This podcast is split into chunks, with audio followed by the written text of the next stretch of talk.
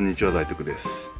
今日もアミノ酸の話です。今日は気になるアミノ酸オルニチンのお話、えー、オルニチンはシジミに多く含まれる有利アミノ酸で昔からお酒を飲んだ後にしじみ汁を飲むと二日酔いになりにくくまた疲労回復にも効果的と言われています。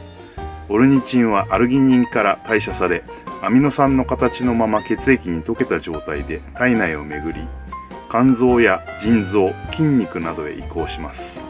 主に肝臓ではアンモニアなどを無毒化する働きがあります。